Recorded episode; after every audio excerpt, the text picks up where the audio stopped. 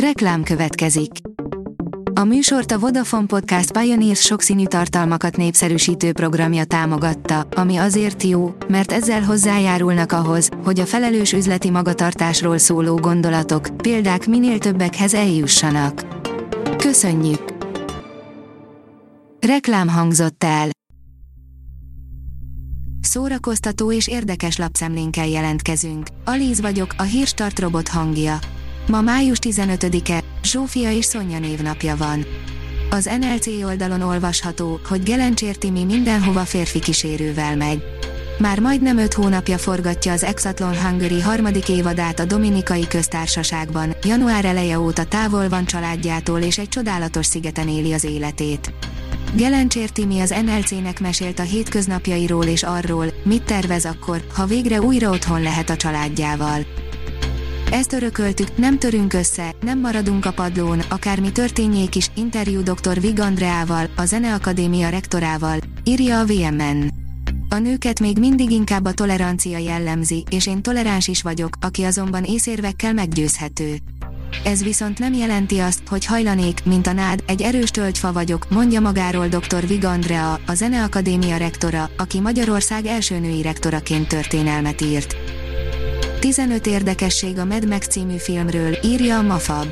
A Mad Max franchise eddig négyszer hódított a mozikban, és egyik alkalommal sem maradt el a rajongók várakozásaitól. A Librarius oldalon olvasható, hogy vele élni, velem halni. Páratlan páros, vele élni, velem halni, avagy Pünkösdi királya Városligetben ülnek egy óriási fa árnyatadó lombja alatt. Azért a biztonság kedvéért Juliska Madiörás fehér napernyőjét is kinyitották, nehogy lekapja őket a nap, ha esetleg valamilyen szögből besütne az ágak között. A 24.hu írja, soha nem gondoltam rá, hogy filmrendező legyek, Sofia Coppola 50 éves. Koppolának születni áldás és átok is egyben, és az sem könnyíti meg a helyzetet, ha valaki úgy dönt, apja nyomdokaiba lép. Sofia Coppola 50 éves.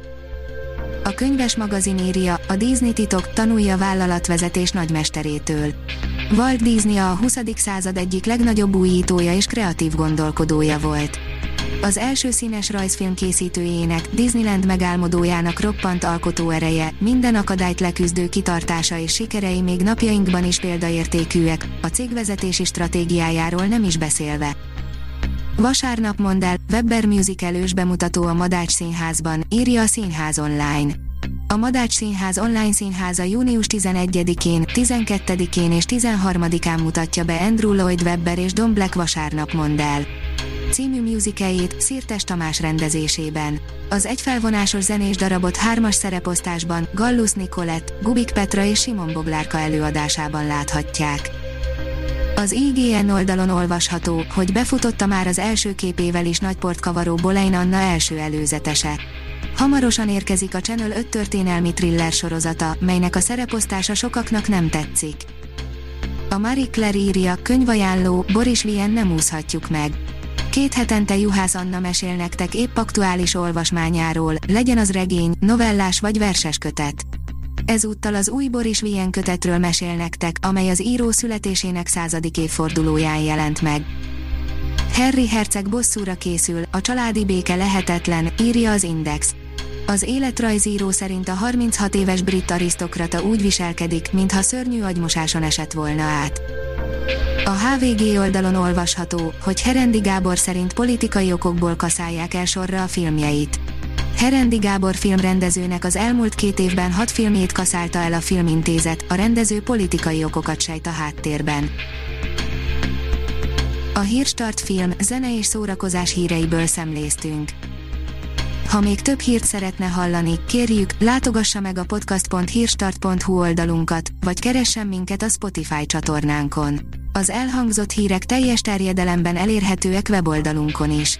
Ha weboldalunkon hallgat minket, az egyel korábbi adás lejátszása automatikusan elindul. Beállíthatja, hogy az összes korábbi adás, vagy csak az aktuális tematika hírei következzenek. Köszönjük, hogy minket hallgatott!